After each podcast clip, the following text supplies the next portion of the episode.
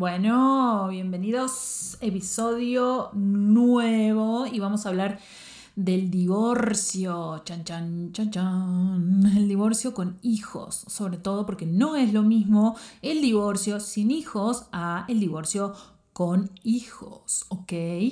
Y justamente voy a hablar muy genéricamente para ambos sexos, porque cada vez más hombres están escuchando este podcast y justamente me ha tocado en el último tiempo asesorar a hombres en estos procesos de separación y mm, voy a ser muy honesta con lo que voy a decir. Y mujeres igual tapense los oídos porque a muchas no les va a gustar lo que voy a decir. Y la realidad en mi experiencia es que Ah, los hombres la tienen más difícil. ¿Saben por qué? Porque los hombres, para empezar, están menos conectados o suelen estar menos conectados emocionalmente consigo mismos porque no se les enseña okay, a conectarse emocionalmente ni a hacer este, estos procesos de autoconocimiento. Okay? Están como normalmente muy unidos a estos aspectos femeninos, ¿ok? Entonces, muchos hombres llegan a grandes sin este desarrollo de autoobservación y de autocontacto con sus propias emociones, pensamientos. Entonces, les es más difícil resolver.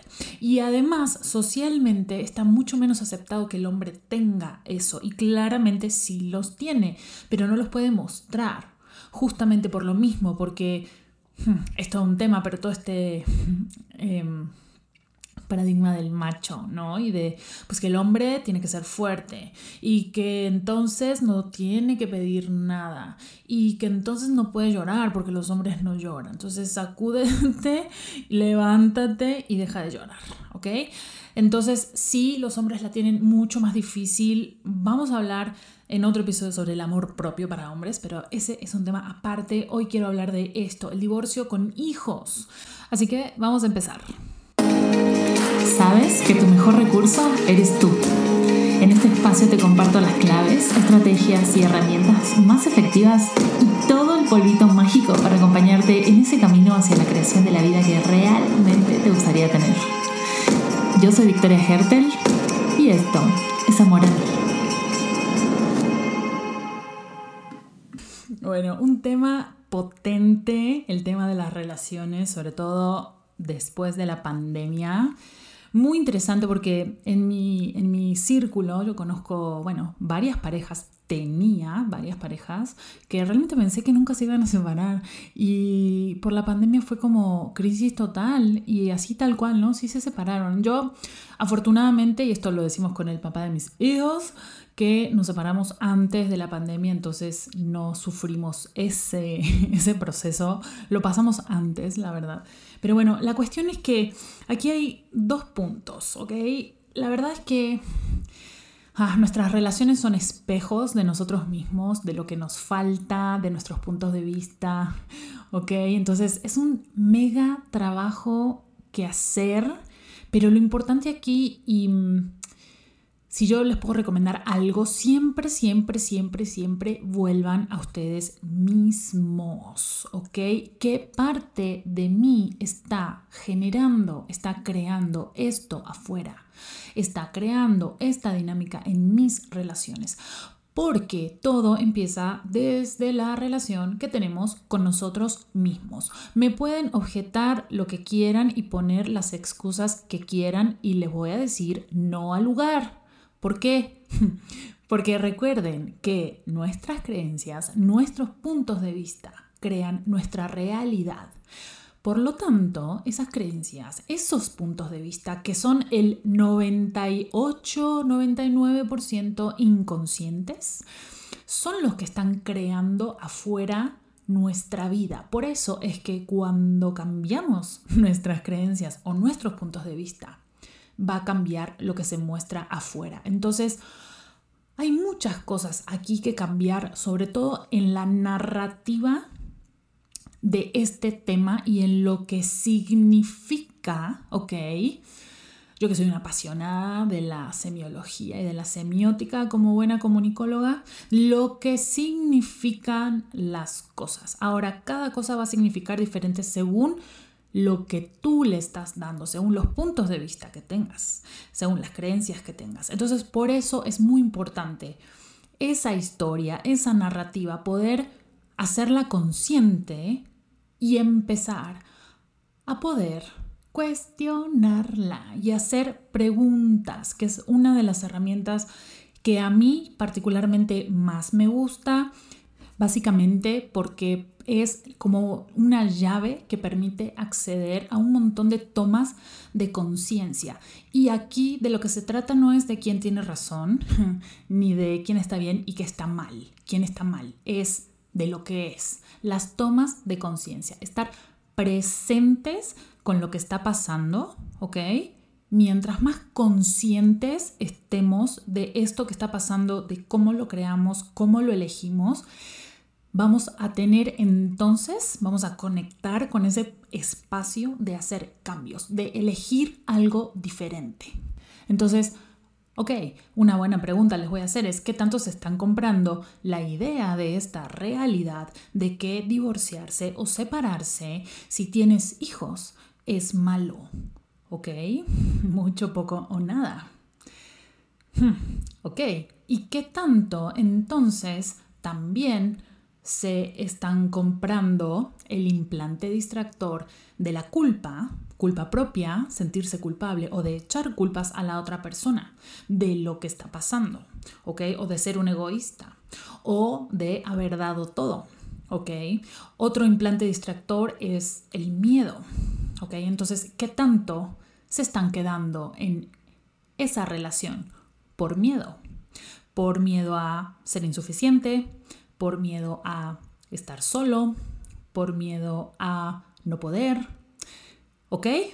¿Cuánto? Mucho, poco o nada. Hmm, ¿Ya vieron el poder de las preguntas? Otra pregunta que a mí me encanta porque normalmente nuestras creencias, estas creencias, estos puntos de vista que tenemos, no son nuestros, son cosas que nos compramos como verdaderas, como ciertas y desde las cuales funcionamos, cosas no, supuestos desde los cuales estamos funcionando. Y resulta que estos supuestos ni siquiera son nuestros, nos compramos la idea de mamá, de papá, del noticiero, de lo que nos dijeron en la escuela, de las señoras del chisme del barrio o de lo que sea. Pero entonces te voy a hacer una pregunta más. ¿Quién eres? En tu relación. ¿Quién estás siendo? ¿Estás siendo tú o estás siendo alguien más? Esa realidad en la relación con un otro, ¿es tuya o le pertenece a alguien más? Todas estas preguntas, si bien ahora puede que no tengan una respuesta cognitivamente clara. Acá no estamos buscando una respuesta cognitiva y mi punto tampoco aquí es ponerlos a pensar. No quiero que piensen, ¿ok? Porque el cerebro va muchísimo más lento que la energía. Lo único que quiero es que se permitan reconocer y que puedan realmente a través de estas preguntas acceder a estas tomas de conciencia, ¿ok? A, este, a estos como saber ¿ok? Estos saberes que de repente tenemos de, ah, esto era así, ¿ok? Ese conocimiento instantáneo muchas veces que no lo tenemos que procesar como tal. Esas son las tomas de conciencia. Eso es lo que sabemos. Entonces, ¿qué tanto, ok, en esto eh, que, que, estamos tratando de resolver, que definimos ya que es un problema, que es un divorcio, ok? ¿Qué tanto estamos cortando nuestro saber, estamos dejando de acceder a lo que realmente sabemos y estamos actuando desde otro lugar, desde estas ideas preconcebidas, ¿no? Estas, estas creencias que ni siquiera son nuestras, o a veces, bueno, está bien, pueden ser nuestras, pero entonces, ¿cómo podemos elegir algo diferente? Y entonces, otra pregunta más que te voy a hacer, porque a mí la realidad es que en su momento fue extremadamente Sí, complicado, doloroso, desafiante, lo que quieras. Pero para mí, hoy puedo decir, divorciarme fue lo mejor que me pudo pasar en la vida. ¿Ok? ¿Por qué? Porque sin esa vivencia que duró años y a mí me llevaron muchas situaciones a poder decir, ¿sabes qué? Esto se acabó. Y me costó, yo, nos separamos tres veces, ¿no? Entonces, el punto es, no es algo sencillo, no es algo fácil, pero ¿qué tanto entonces definiste que está mal y que eso es un problema? ¿Y qué pasaría si en realidad pudiéramos percibir esta situación como, como que se termina una relación de pareja, ¿ok? Porque aparte cuando hay hijos, ok, se termina la relación de pareja, pero la relación familiar continúa y va a continuar para siempre, ¿no? Entonces, ok, ¿qué pasaría si esta transformación del vínculo fuera una oportunidad espectacular justamente para que el vínculo sea mucho mejor, ¿no? Y obviamente pues hay dos distinciones, ¿no? Entre que pues quién realmente fue el que, si, si te estás divorciando o te divorciaste porque querías o eras el que no quería divorciarse, ¿no? Pero en ambos casos aplica igual. Y les voy a contar una parte muy personal de mi proceso de divorcio. A mí particularmente me costó muchísimo poder llegar a tomar esa decisión. Em, pero fue muy interesante porque me tomó años, ¿ok?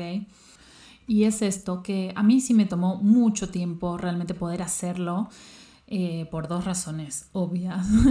una era, tenía pánico, o sea, pánico, a mí particularmente me encantaba estar en una relación. Y mm, la otra era, pues obviamente había un, amor profundo, pero pues llegó un momento en que la relación ya no funcionaba para mí. Y yo tampoco era esa persona que funcionaba para la otra persona, ¿no? Entonces, realmente hay que tener, hay que tener muchísimo, hmm, muchísimos huevos, voy a decirlo claramente. Hay que tener muchos huevos para poder ubicarnos en cuál es nuestra parte en las relaciones. Porque lo que yo siempre escucho de ambas partes, siempre cuando estoy con, trabajando con gente que se está separando o que se ha separado o que tiene una relación con alguien, es, o sea, lo que les cuesta, lo que nos cuesta tomar responsabilidad de lo que somos y de lo que hacemos en relaciones. ¡Wow! Entonces, ¿qué tomaría para que realmente pudiéramos tener conciencia de cómo estamos funcionando en estas relaciones y de lo que nosotros elegimos desde estas creencias y desde estos puntos de vista que les decía al principio, porque ese vínculo es nuestra creación. Entonces, sí, es muy molesto porque es más cómodo echarle culpas al otro y decir, ay, me hicieron, fue mal padre, fue mala madre, fue una mala pareja, fue, me fue infiel, lo que quieras. Pero no nos olvidemos que todo parte del vínculo que nosotros tenemos con nosotros mismos. Entonces, aquí el punto más importante es, ok, ¿desde dónde yo estoy creando eso y cuáles son mis puntos de vista y mis creencias que están permitiendo que todo esto acá afuera exista? Porque cuando yo cambie eso, va a cambiar afuera, va a cambiar el vínculo o va a cambiar la persona o va a cambiar lo que sea, pero no se va a seguir sosteniendo por una cuestión de vibración simplemente. Entonces, entendamos y reconozcamos que la otra persona está allí de alguna manera cumpliendo un papel sumamente incómodo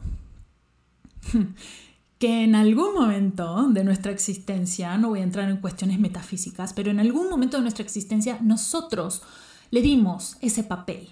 Entonces, sí, para mí, yo estuve nueve años en una relación con el papá de mis hijos, me casé, etcétera, etcétera me compré un montón de veces el papel, sí, este papel de la víctima y de la señora eh, mamá y de la alta sociedad y de la no sé qué y de la no sé cuánto y del machismo, porque aparte vivo en México.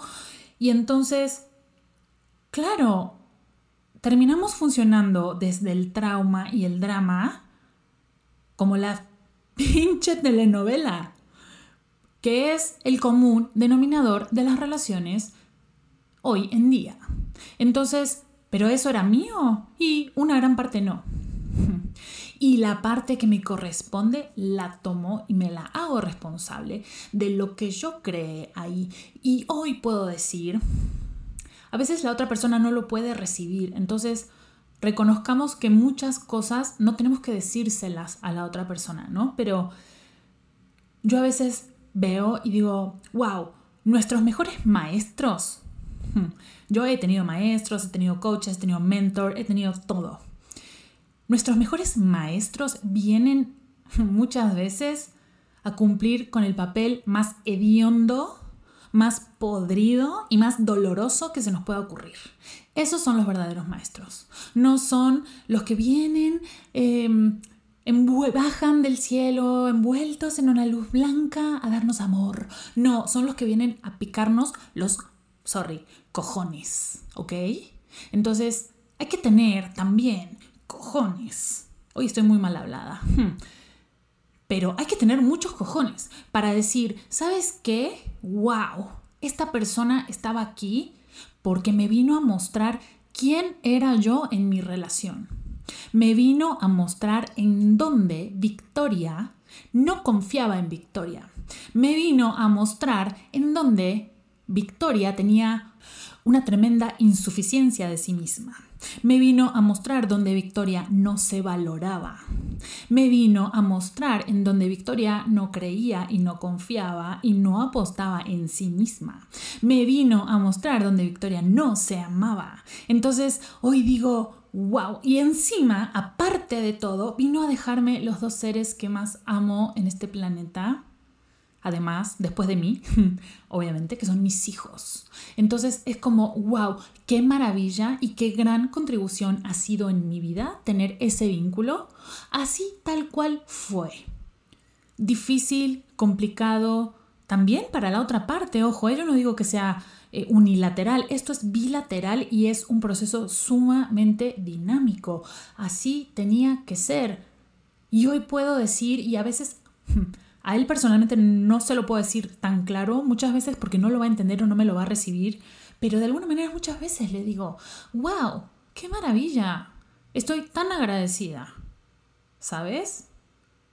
Porque a veces no entiende, pero la contribución que ha sido para mí ese error, entre comillas, de, de haber elegido a la persona equivocada, porque según esta realidad es como puta, elegiste a la persona equivocada.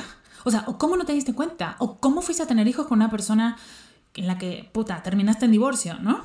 O que te trataba así, o que te decía así, o que detonaba, si quieres, lo peor de ti.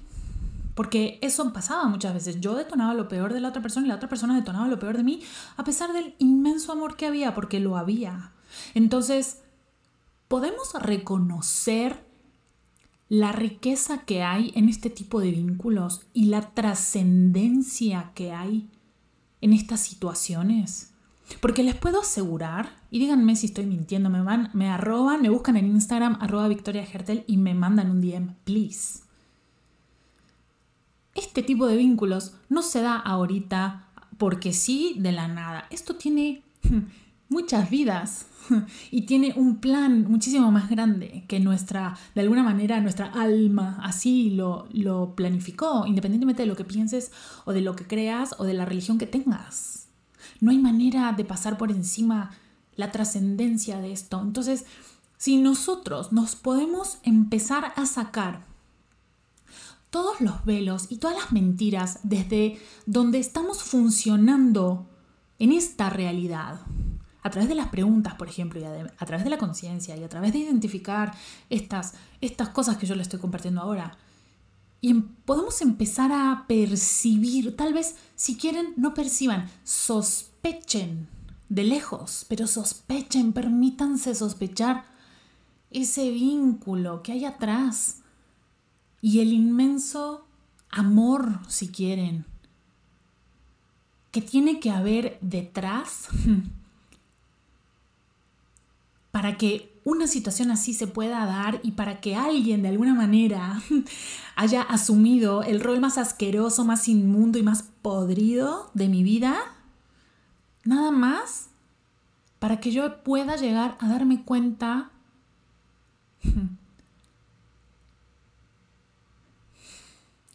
para que yo pueda llegar a darme cuenta lo que requiero entender, ser, saber que no estaba dándome cuenta, para que yo pueda hoy ser un ser muy diferente. Entonces, y claro que me emocionan porque, porque por supuesto uno dice, wow, ¿sabes?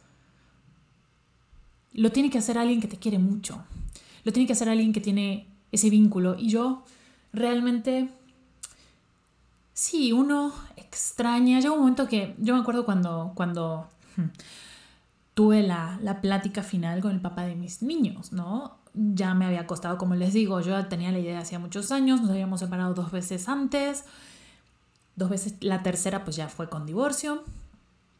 Em, yo tuve que trabajar muchísimo en mí misma, en, en, entender muchas cosas, en saber muchas cosas, en reconocer muchas cosas, incluso errores míos, cosas mías, en intentar cambiarlas, en hacer diferente, ¿no? Entonces yo me acuerdo cuando lo senté porque yo ya tenía mi decisión tomada hacía no sé cuánto tiempo, mucho tiempo, mucho tiempo atrás. Esta es otra cosa, hombres, mujeres, los hombres y las mujeres funcionamos muy diferente en estos procesos. Las mujeres normalmente hacemos los duelos dentro de la relación. Entonces, no es que la mujer se separó o se divorció y ahí está espectacular y ya pasó la página. No, la mujer hizo ya un duelo previo dentro de la relación que no pasa con el hombre. El hombre hace el duelo después. Entonces, permítanse reconocer que cada uno funciona diferente, ¿ok? Entonces, yo me acuerdo que lo senté y le dije, mira, pareja ya no somos, pareja ya no vamos a ser, yo ya esto se acabó, llegamos al acuerdo. Y el punto fue, ok, pero familia vamos a hacer siempre, ¿sabes? Entonces,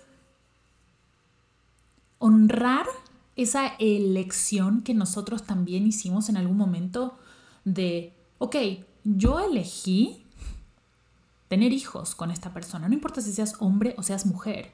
Y para ti, mujer, puede ser este pinche güey que me hizo esto y me hizo esto otro y que no. A ver, en algún momento lo elegiste, ¿ok?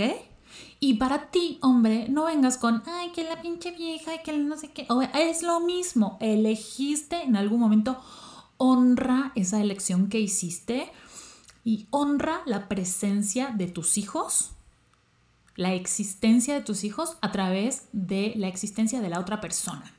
¿Ok? Y con esto no estoy queriendo decir, déjalo hacer lo que quiera o déjala hacer lo que quiera y dale por su lado y no, o sea, no, quien me conoce sabe perfectamente que esa no es mi manera.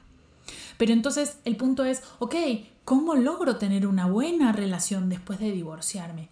Así, tratando de ver a través y más allá, y la trascendencia del vínculo, y las responsabilidades de cada quien, y empezando a separar las responsabilidades y las elecciones de cada quien, porque todo el tiempo estoy eligiendo cosas. Y entonces si yo no estoy consciente de lo que va a crear esa elección que estoy haciendo, que como les digo normalmente es inconsciente, es una elección energética que estamos haciendo, por eso nuestros puntos de vista, nuestras creencias funcionan a nivel energético, entonces estamos eligiendo desde ahí, por eso cuando queremos ir a hacer cambios afuera no podemos directamente o son no sostenibles.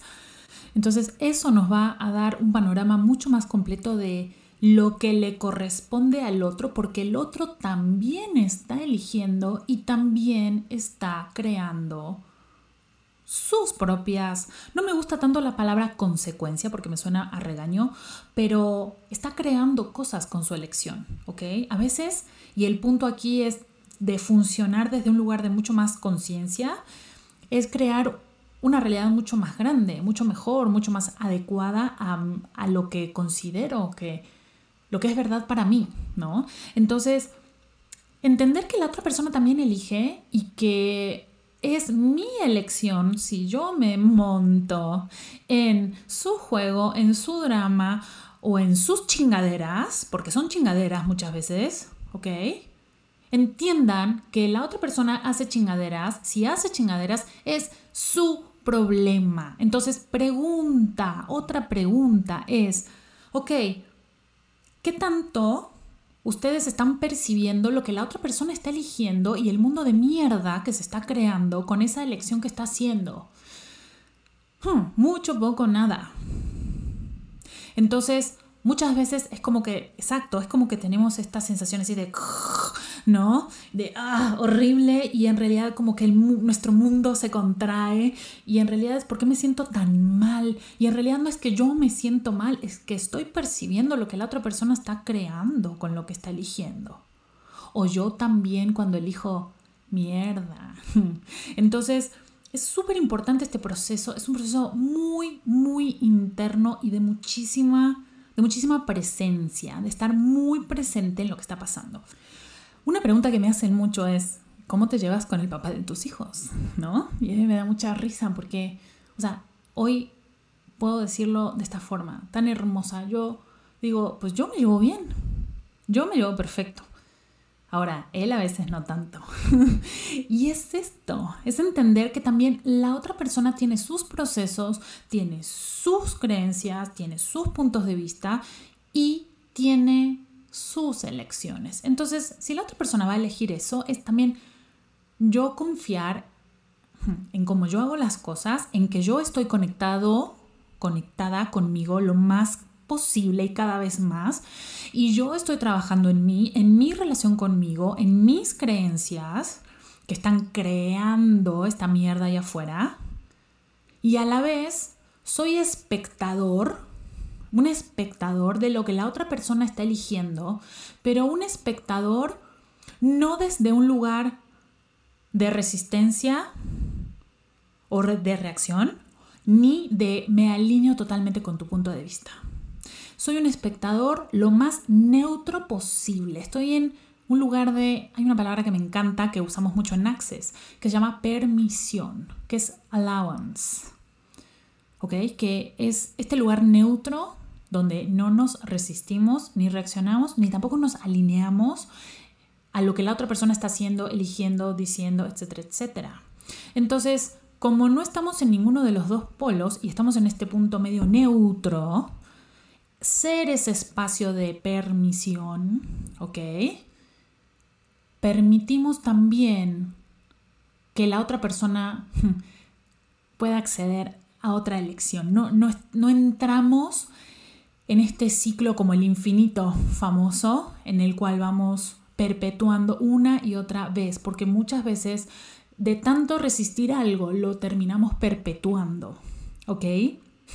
Entonces, ese es el punto de no resistir y también el punto de no alinearse, decir, sí, tienes razón, porque entonces yo insisto, porque entonces no sé cuánto, porque... No, tampoco me voy a alinear, voy a estar en un lugar neutro. Ah, ok. Qué interesante. Ok, interesante que estés eligiendo eso. Interesante tu punto de vista, ¿no?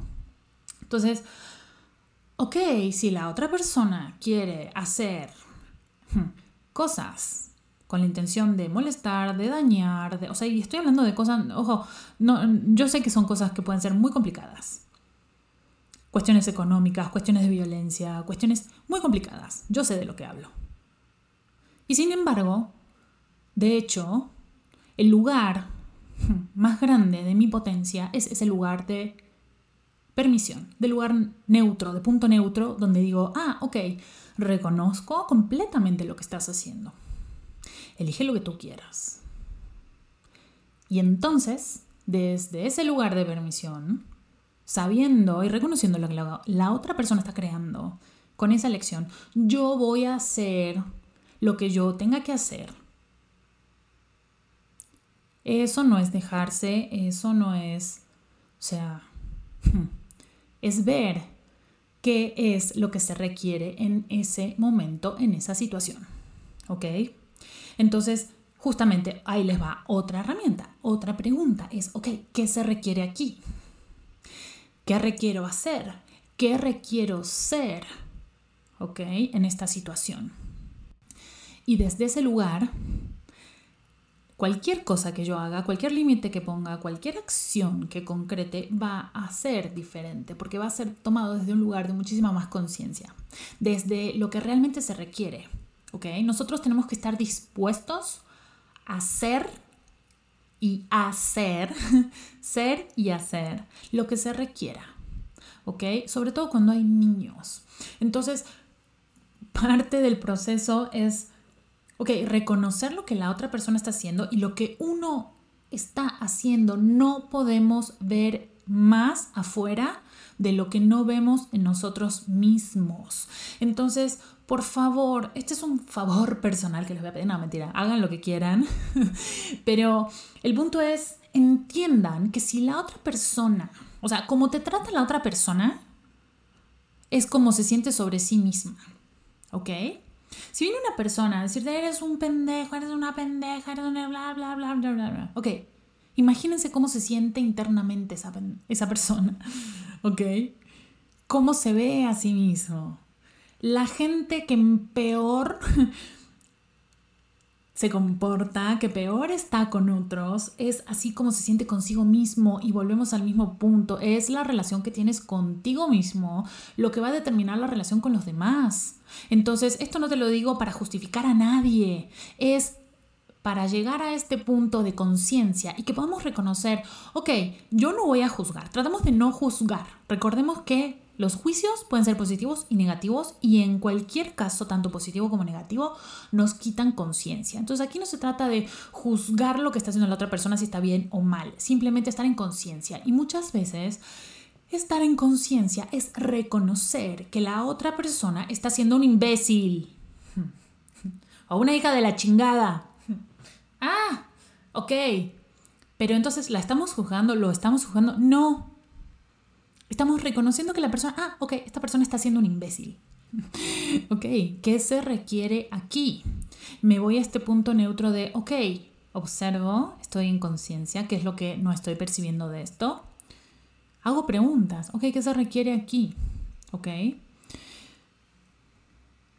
Y también reconocer que nosotros a veces somos unos imbéciles. Y no es juicio, es, güey, reconozcamos que a veces hacemos las cosas desde un lugar donde estamos creando mierda. No tengo otra palabra para decirlo. Este capítulo ha sido un capítulo en el cual he dicho muchísimas groserías porque el punto no es decir groserías, el punto es la energía de las palabras. Y a veces hmm, necesitamos acceder a esa energía de las palabras. Y yo sé que con este tema hay una cantidad de frustración, de enojo, de culpas, de eso, esa energía que está ahí. Entonces, si no digo las palabras que realmente son, no llegamos al núcleo.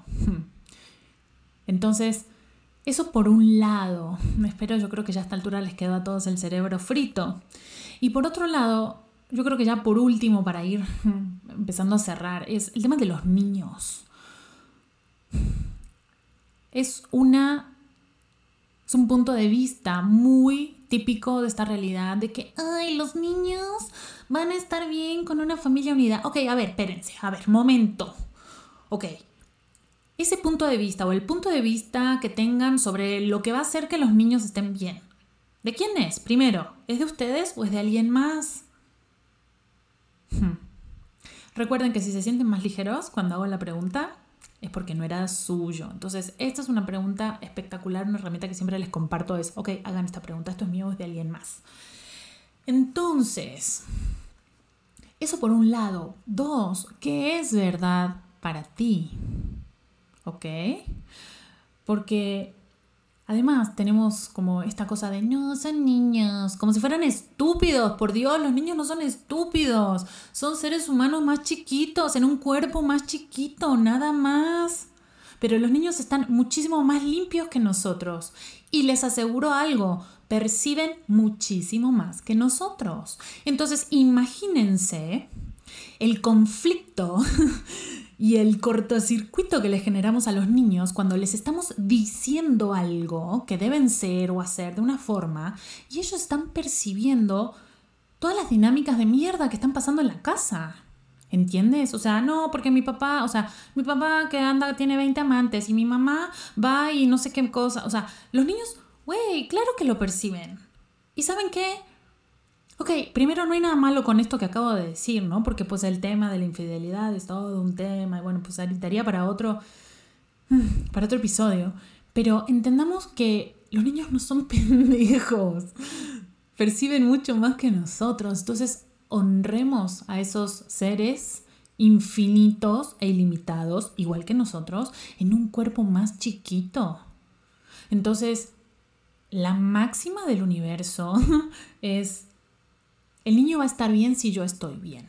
El niño va a estar bien si mamá está bien. El niño va a estar bien si papá está bien. Entonces, no se queden, por el amor de Dios, en una relación de mierda por los hijos. Esa es una excusa. Y si se van a quedar en una relación de mierda, por lo menos reconozcan que, es porque les queda cómodo, o porque no tienen ganas de hacer el esfuerzo, o porque así les funciona y saben que está bien. Pero qué paz decir, no voy a poner a mis hijos como excusa, estoy siendo súper consciente, yo conmigo, no tengo que decirle a nadie de cómo estoy haciendo las cosas y por qué me quedo aquí. Yo he visto un montón de relaciones, o sea, matrimonios de 20 años funcionar así. Y bueno, está perfecto, cada quien, pero cada quien tiene que llegar a este punto de conciencia donde elige lo que le funciona. En las relaciones es qué funciona para mí, no es qué me dijeron que tiene que ser, cómo tiene que ser esto según quién sabe qué este Biblia moral de su, quién sabe, no, es qué funciona para mí. Y si esto no puedo hacer que funcione para mí, pues terminar con ese vínculo o transformarlo en este caso, porque si tenemos hijos, lo lamento, pero más o menos de alguna forma vamos a seguir estando en contacto, ¿ok? Entonces, o así sea una persona que se desapareció y punto, pero podamos percibir wow, por lo menos sí, está bien, sí, se fue, no se hizo cargo de lo que tenía que, que, hacer cargo, etcétera, etcétera. Ok, perfecto, pero ¿sabes qué? Todos estos acknowledgements o reconocimientos de lo imbécil que fue esta persona o del hijo de la chingada que fue esta persona o de lo que fuere, lo que sea, ¿sabes? Pero, ah, gracias, porque si no fuera por esta persona no tendría estos seres increíbles que tengo conmigo, que son mis hijos, ¿no? Y yo en una época lo tuve que, que trabajar mucho porque, claro, como siempre les conté, yo no fui la típica mujer, la típica niña, digamos, que siempre quiso tener hijos, al contrario, yo siempre fui como la niña que veía mis amiguitas, más bien no tenía tantas amiguitas, siempre tenía amiguitos, y crecí con mis hermanos varones y sus amigos y mis primos, y entonces yo simpatizo mucho con los hombres por lo mismo, ¿no? Entonces yo nunca fui de jugar a la mamá, o sea, yo jugaba a las carreritas, jugaba a la lucha libre, a los exploradores, a quién sabe qué más, pero no jugaba a la mamá. Por ejemplo, mi hija ahora tiene 8 años y ella desde chiquita siempre me dijo, no, cuando yo sea mamá, y yo jamás, ¿sabes? O sea, yo tenía muy claro, dije, yo no quiero ser mamá, a mí no me metan en eso, no me voy a casar, punto. Entonces, claro, durante toda mi vida me orienté, o sea, a mí los temas de mamás no son lo mío, si voy a cargar un bebé es como, ay, qué simpático, qué lindo, un ratito y te lo devuelvo y ya va. No tengo la menor idea cómo se cambia un pañal, no tengo la, menor idea de nada, o sea, yo no fui una mujer que se preparó, ¿sabes? Para, o sea, tipo mujercitas, para ser ama de casa y ser mamá. Em, de hecho, cuando me recibí, terminé mi escuela, a los 18, 17 todavía tenía porque yo cumplo en mayo, le dije a mi papá, papi, disfruta este baile, esta fiesta de egresados, me vas a ver entrar con mi amigo del brazo y vamos a bailar y vamos a hacer todo. Disfruta la fiesta porque yo no me voy a casar. Entonces ya tenés tus nietos, ya las, mis otras, mis media hermanas se habían casado, etcétera, etcétera. Yo no tengo nada que ver con eso, ¿ok? Punto. Entonces, claro, bueno, pasa el tiempo, em, conozco al papá de los de mis hijos, de los chicos, y pues claro, lo conocí y bueno, pues dije, ah, con él sí quiero y con él sí se puede. Entonces, eh, bueno, pues nada, acordamos y bueno, pues ya nos casamos, nació mi hija más grande, que hoy tiene 8. Y entonces, claro, para mí fue como un curso intensivo de ser mamá, porque pues en lo que yo tenía 27 cuando nació Nina, ¿no?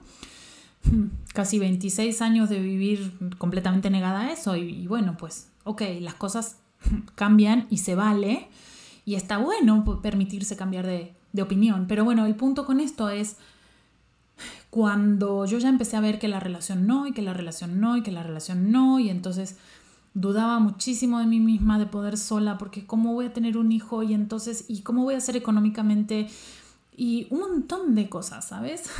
y luego para terminarla de cagar, voy a tener el segundo. entonces, claro, lo que no pude hacer al principio con uno, pues lo tuve que hacer al final con dos. Entonces, claro, llegó un momento, bueno, para los que conocen mi historia personal, pasé por un momento muy complicado, de, de hecho, de casi muerte. Los invito a ir al, al primer episodio a, a, ver de qué se trata. Pero cuando yo regresé dije, ¿sabes qué? Me importa un pito, I am out. ¿Y qué tengo que hacer? Lo que sea que tenga que hacer, ¿qué se requiere? ¿Qué tengo que hacer? No me importa. Y fue como cuando me di mi tiempo para probar y para comprobar, porque pues al final del día no es que yo estaba bien y la otra persona está mal, al final del día son dinámicas. Y cuando yo me di cuenta que pues ya no, ya no, ya no, ya no, ya no, yo estaba económicamente súper jodida con dos hijos, el, mi hijo más chico tenía pues ya tenía ocho meses, o sea estaba chiquito, no tenía menos de un año. Y... Eh, y mi cuerpo, mi salud estaba arruinada porque acababa de venir de un coma complejo y mi mamá se acababa de morir. Entonces era como, ok, so, dear universe, querido universo, dije, a ver, ok, esto cambia porque cambia, a mí no me importa, pero I am out, ¿qué tengo que hacer aquí? E hice una demanda a mí misma, me hice a mí misma una demanda qué tengo que hacer, qué tengo que ser, qué tengo que cambiar aquí, porque esto ya no lo voy a tolerar más. Y entonces hice una demanda a mí misma y a la vez di mi gran salto de fe.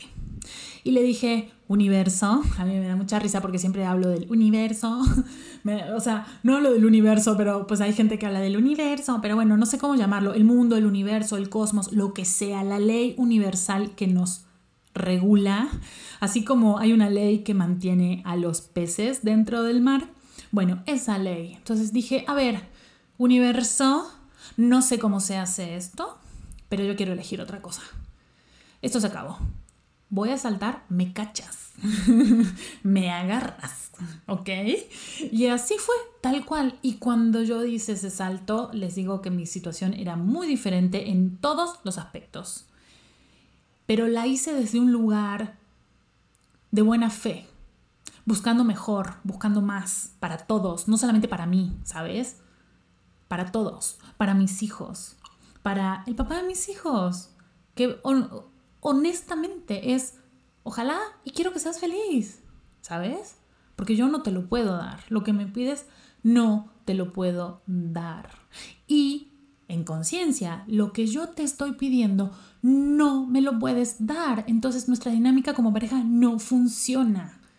¿Cómo podemos transformar este vínculo para ser los mejores papás para nuestros hijos? Punto. Ay, es que me hiciste, me dijiste, me dijiste, no me diste, no me... me vale madres. Punto. No me voy a meter en ese drama. Y es, ¿saben qué? Una elección una elección, porque si uno elige engancharse con esas cosas, y no quiere decir que no hagamos, ¿ok? Pero yo encontré que para mí, ¿ok? Yo tenía la opción también en un momento de, bueno, me voy a pelear, porque es lo que me corresponde y es lo justo. Oigan, ¿ustedes qué tanto están buscando la justicia en el día a día? Todo el tiempo. El balance. El balance es una gran mentira, es una gran mentira de esta realidad. ¿Y qué tal le funciona? ¿Le funciona? Bueno, a mí nunca me funcionó. Entonces yo dije, ¿sabes qué? Yo no voy a buscar aquí lo que es justo o lo que no es justo. Voy a buscar lo que funciona. Y entonces yo usé esa separación como un trampolín justamente para acceder a la potencia de mí misma. Y dije, ¿sabes qué? Todo lo que yo no me animaba a hacer, todo lo que me quedaba cómodo, todo lo que tenía miedo, todas las mentiras que me conté a mí misma, yo, Victoria, sobre quién es Victoria y sobre lo que Victoria puede y lo que no, este es mi momento y lo voy a cambiar. Porque está esta demanda de esto cambia porque cambia. Y punto. Y me valen madres. Y no hay excusas. Y no hay es que me dijo, es que me hizo, es que no sé qué. Ok, no. Punto final. Entonces, empiezas a funcionar desde otro lugar. Y entonces la otra persona ya no está ahí para cumplir con una expectativa, ni para llenar un vacío, ni para confirmar un juicio que tengas de ti misma. ¿Ok? La otra persona está ahí y es. Y punto. Con lo que él tenga que hacer, y con lo que tenga que aprender y con lo que elija. Y tú te dedicas a tus cosas. Entonces, voy a repetir, y este es un tema muy sonado para muchos, pero yo en un momento era, ok, ¿qué va a funcionar más aquí? Ojo, a veces se requiere pelear y se requiere ir a por todo, ¿no? Y hay que estar dispuesto a hacerlo. Pero yo me di cuenta que en mi caso personal, igual les sirve, digo, y voy a repetir, no es para todos, cada quien tiene que ver qué funciona para sí mismo en cada momento.